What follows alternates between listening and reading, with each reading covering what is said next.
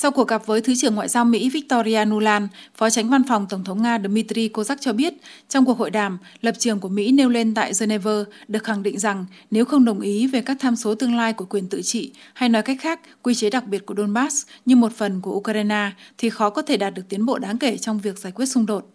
Tính đến sự trùng hợp của các cách tiếp cận đối với quan điểm mang tính nguyên tắc này, Nga và Mỹ đã đồng ý tiếp tục tham vấn lẫn nhau. Theo ông, một cuộc đối thoại kỹ lưỡng và mang tính xây dựng đã được tổ chức với phía Mỹ về việc giải quyết xung đột ở đông nam Ukraine.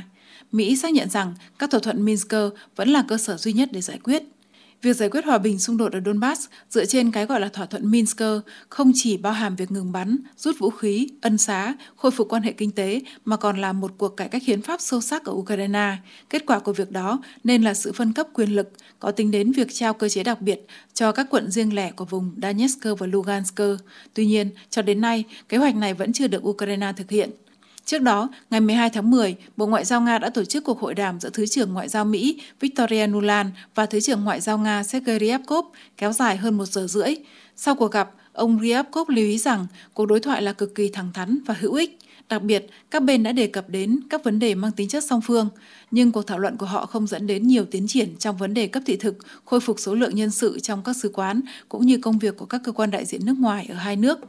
Đánh giá về chuyến thăm của Thứ trưởng Ngoại giao Mỹ Victoria Nuland, thư ký báo chí của Tổng thống Nga Dmitry Peskov cho rằng những cuộc tiếp xúc như vậy giữa Nga và Mỹ là cần thiết và kịp thời. Ông đề nghị không nên phàn nàn vì không đạt được đột phá nào. Bản thân bà Victoria Nuland cũng đánh giá các cuộc tiếp xúc với phía Nga mang tính xây dựng, cho biết Mỹ vẫn cam kết hướng tới một mối quan hệ ổn định và có thể đoán trước được.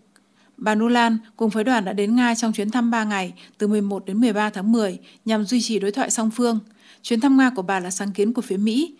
Do nhà ngoại giao này nằm trong danh sách cấm nhập cảnh từ năm 2019 của Nga, Mỹ đã phải dỡ bỏ lệnh trừng phạt đối với một số công dân Nga để bà được phép đến Moscow.